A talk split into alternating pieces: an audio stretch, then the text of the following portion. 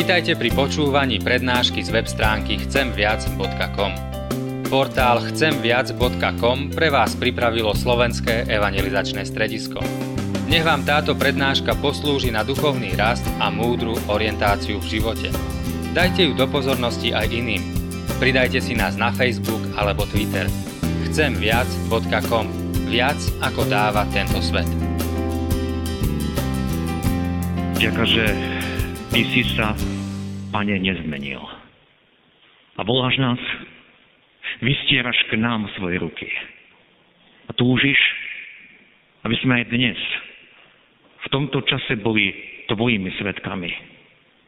Vystroj nás tomu, prosíme. Amen.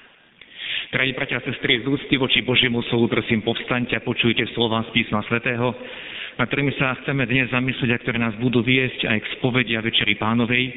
A budem čítať z listu Apoštola Pavla Kolosenským z kapitoly 4. verše 3 až 6. Modlite sa za nás, aby nám Boh otvoril dvere pre slovo, aby sme zvestovali tajomstvo Kristovo, pre ktoré som aj vo vezení. Aby som ho zjavným učinil tak, ako som ho povinný zvestovať Žite múdro pred tými, ktorí sú mimo a vykupujte čas. Vaša reč nech je vždy milá, ducha plná, aby ste vedeli, ako máte každému odpovedať. Amen, toľko slov z písma svätého.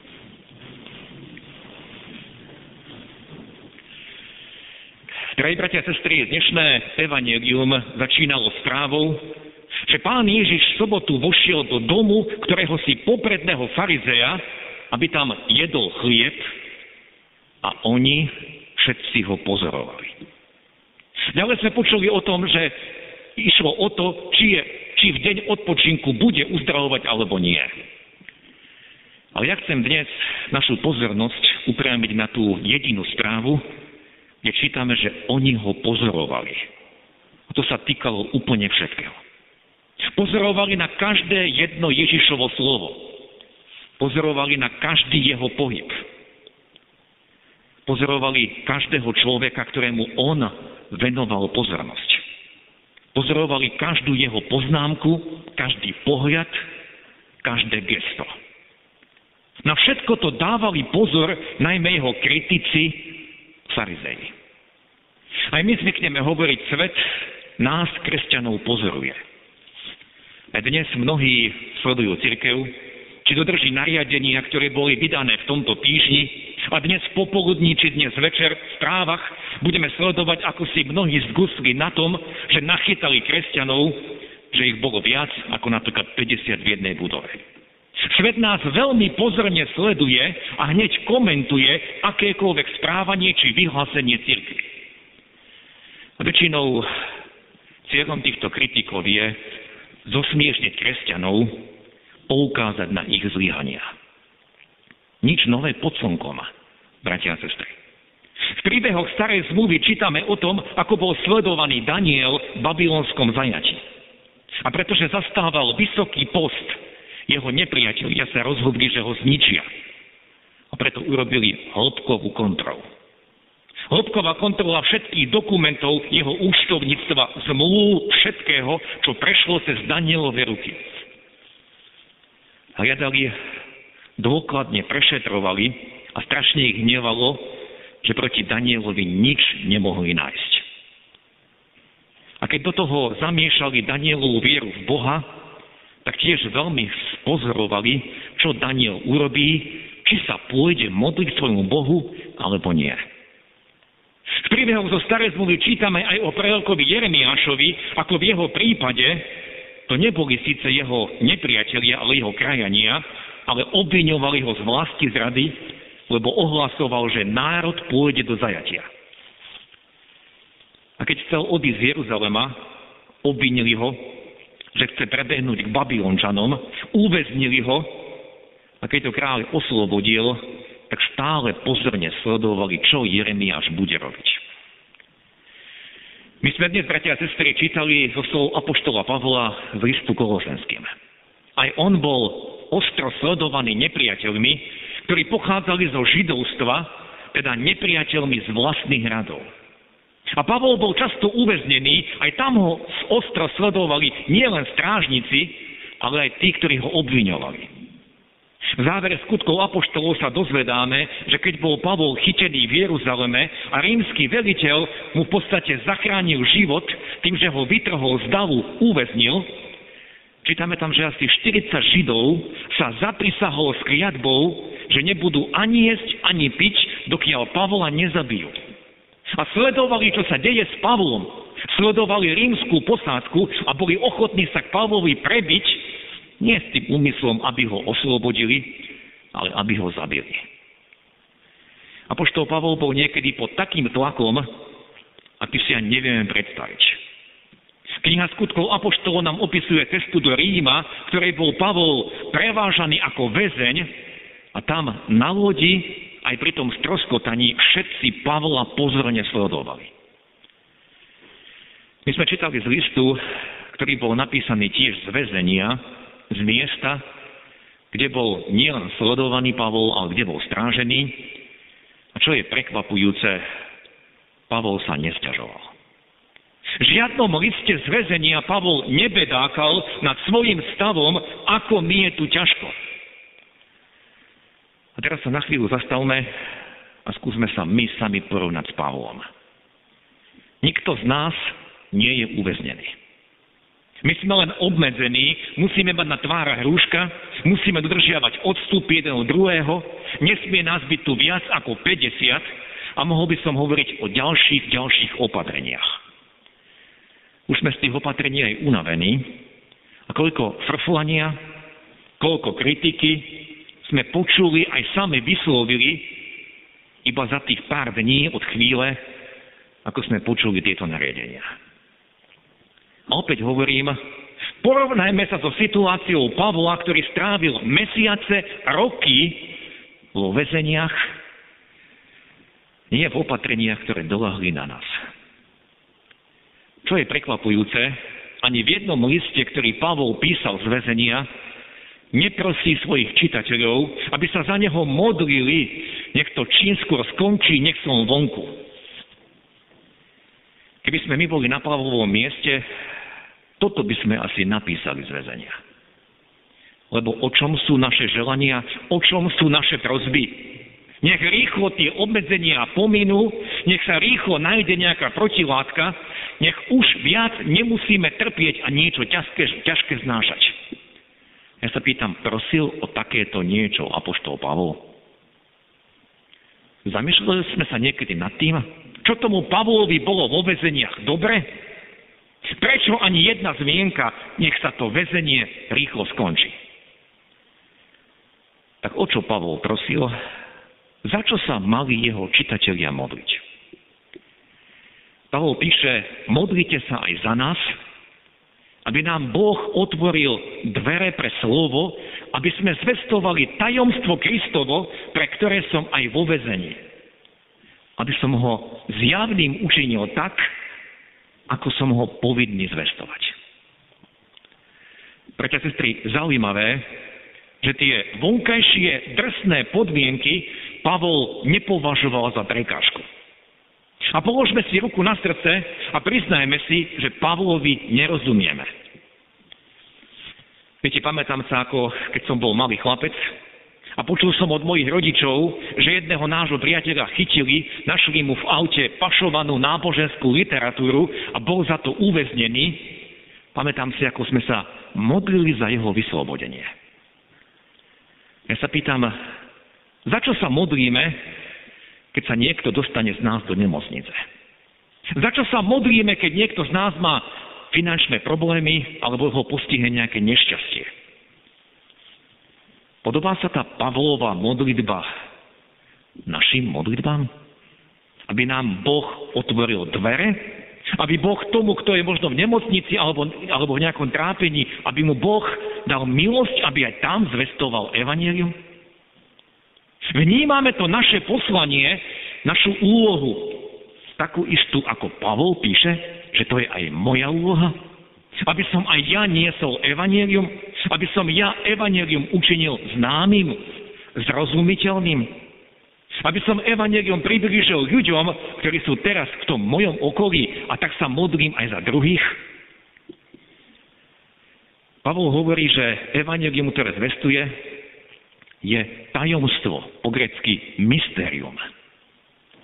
To znamená, je skryté tým, ktorí sa mu protivia, oni tomu nerozumejú, oni sa na tom evaneliu zabávajú, ten zlý im oslepil oči, aby nevideli. A naša úloha je, aby sme toto tajomstvo prinášali. Pavol hovorí, aby som ho zjavným, to tajomstvo zjavným učinil. Doslova odhalil. Áno, je to úloha Ducha Svetého. Duch Svetý odhaluje tajomstvá a Duch Svetý však si chce použiť každého jedného z nás, aby sme to tajomstvo, to slovo prinášali. A čo robíme my?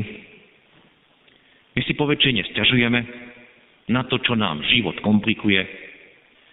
My si stiažujeme, že máme nepohodlie. My si stiažujeme, čo všetko by sme chceli, aby sa zmenilo, aby nám konečne už bolo ľahšie.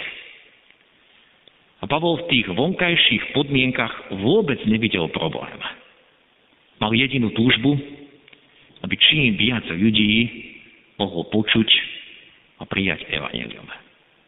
Ale sa opäť pýtam, je to aj naša túžba? A dnes sme pozvaní k stolu pánovmu a musíme si klásť otázku, po čom najviac túžim? Čo chcem, aby sa rýchlo skončilo, alebo čo chcem, aby sa rýchlo začalo?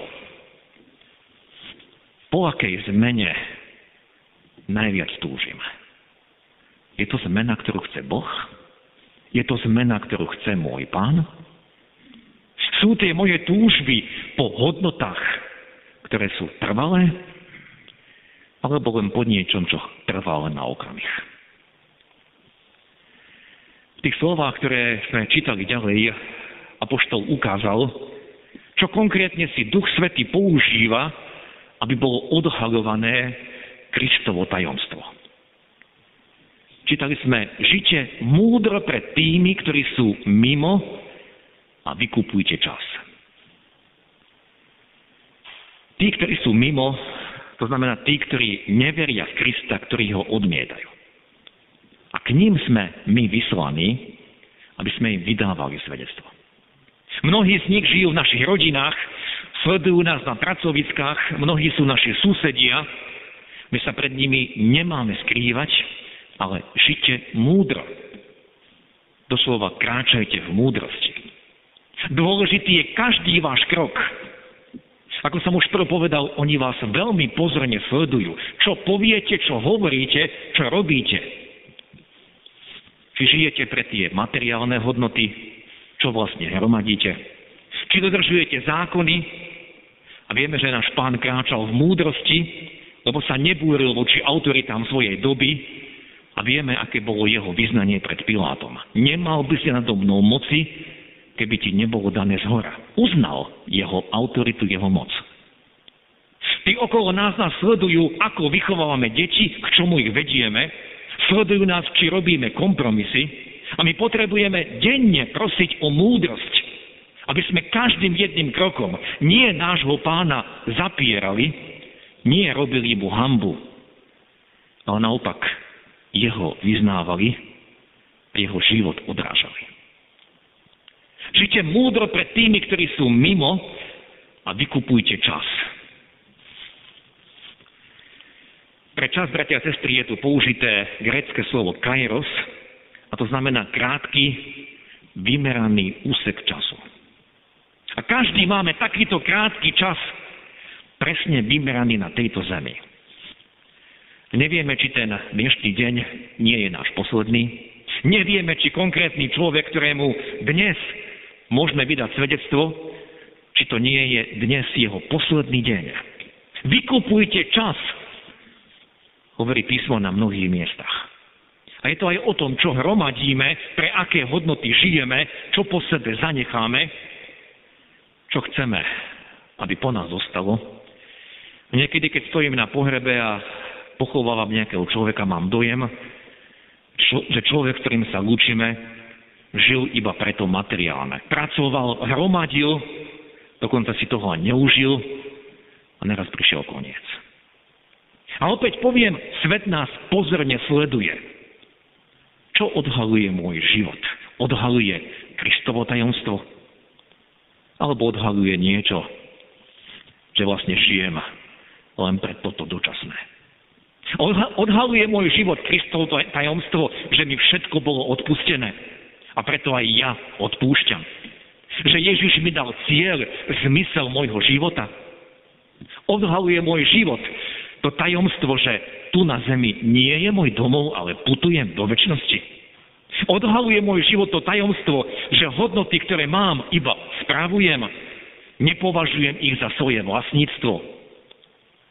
Odhaluje môj život tajomstvo, že čakám na druhý Kristov príchod.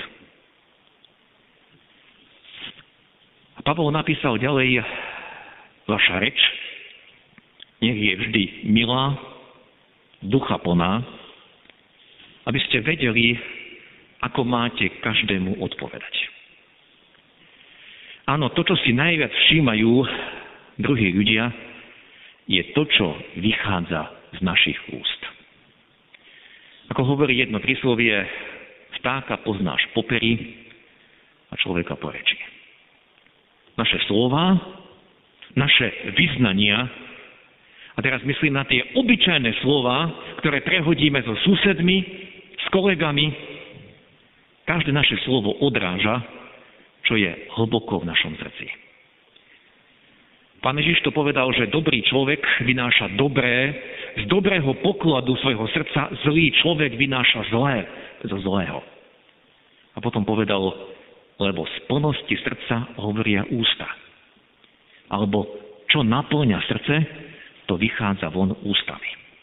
Ak moje ústa vyslovujú pochybnosti, ak moje ústa vyslovujú samé kritizovanie, ak moje ústa vyslovujú posmech z ostatných, ponižovanie druhých, tým všetkým, čo svedčím, zapieram môjho pána, robím mu hambu. A každým jedným slovom buď môžem Boha oslavovať, alebo žiaľ ho môžem zapierať. A tak teda, aká má byť naša reč? Milá, to znamená nie drzá, a je to také lepkavé v tej poslednej dobe, tak rýchlo si dokážeme osvojiť nejaký drzý výraz, drzé spojenie. A naša reč má byť ducha plná. V greckom jazyku tam je okorenená soľou, výraz známy v židovstve, aj v helenizme je to taká jasná a šťavnatá reč, dávajúca nádej. Ako sol, ktorá dáva chuť, sol, ktorá priťahuje. Sice v rane aj poštípe, ale konzervuje, chráni. Taká má byť reč kresťana.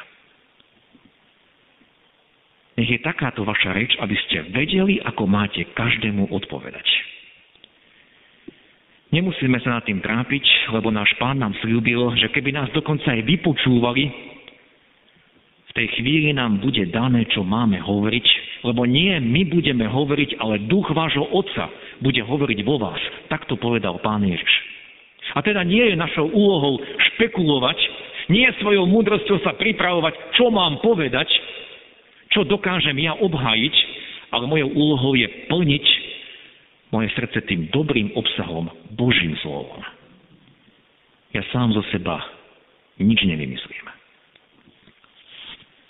Toto je, bratia a sestry, iba niečo z toho, čo Duch Svety si používa, aby bolo odhalené Kristovo tajomstvo aj cez nás, čo sme dnes čítali v liste Apoštola Pavla. A chcem jasne povedať každému, že každý z nás je k tomuto povolaný. Aj dnes sme povolaní, aby sme sa kajali, aby sme úprimne vyznali svoju biedu pod Kristovým krížom. Povolaní sme, aby sme obrazne vystreli svoje ruky a volali, Pane, zmiluj sa. Pane, prosím ťa, veď ma. Ja nechcem kráčať sám po svojej vlastnej sile. Pane, zachráň ma. Ty premieňaj môj život. Každý z nás, aj ja som povolaný odhaľovať Kristovo tajomstvo. Budem tak činiť poviem, pane, tu som. Premýšľame nad tým. Kajajme sa a voláme, Pane, zachráň nás. Pane, Ty nás veď. Amen. Nás dobrotivý, láskavý Bože, ďakujeme Ti, že poznáš každého jedného z nás. A vidíš, ako tie vonkajšie podmienky sme si použili ako dobré výhovorky. Že to a to nemôžeme, ako čakáme, kým sa možno zlepší situácia, náš zdravotný stav alebo situácia vonku a vtedy si myslíme, že budeme svetom a svedectvom o Tebe. Ale ďakujeme Ti, že príklad Pavla nám ukazuje, že tam, kde si nás postavil, dnes chceš cez nás odhaľovať Duchu Svetý to Kristovo tajomstvo. Dnes, Pane, túžiš, aby každý náš krok bol oslavou Teba. Aby každé naše slovo nebolo plné pochybnosti, ale také plné dôvery v Teba. Aby naša reč bola vždy milá, ducha plná, okorenená tou sodou. Prinášala požehnanie komukoľvek, kde nás, Pane, pošleš. Ďakujeme Ti. A to všetko, čo si nám dnes zjavila, vyznávame, že nie je to tak v našich životoch. Odpúsť to, Páne. Odpúsť že čakáme na všeličo iné, ale nie na Teba. Nečakáme na Tvoj príchod. Odpúsť že namiesto toho, aby sme sa modlili za vrchnosť, len frfleme na ňu. Odpúsť toľko našich zlyhaní. Aj voči našim blížnym, voči Tebe. Ďakujeme Ti že hoci by si nás za všetko toto mohol potrestať. Ty prichádzaš, aby si nám vystrel, ku nám vystrel svoje ruky. Aby sme svoje ruky mohli vložiť tých tvojich a prijali tvoju milosť a odpustenie. Lebo ty si povedal, kto príde ku mne, toho nevyženiem von.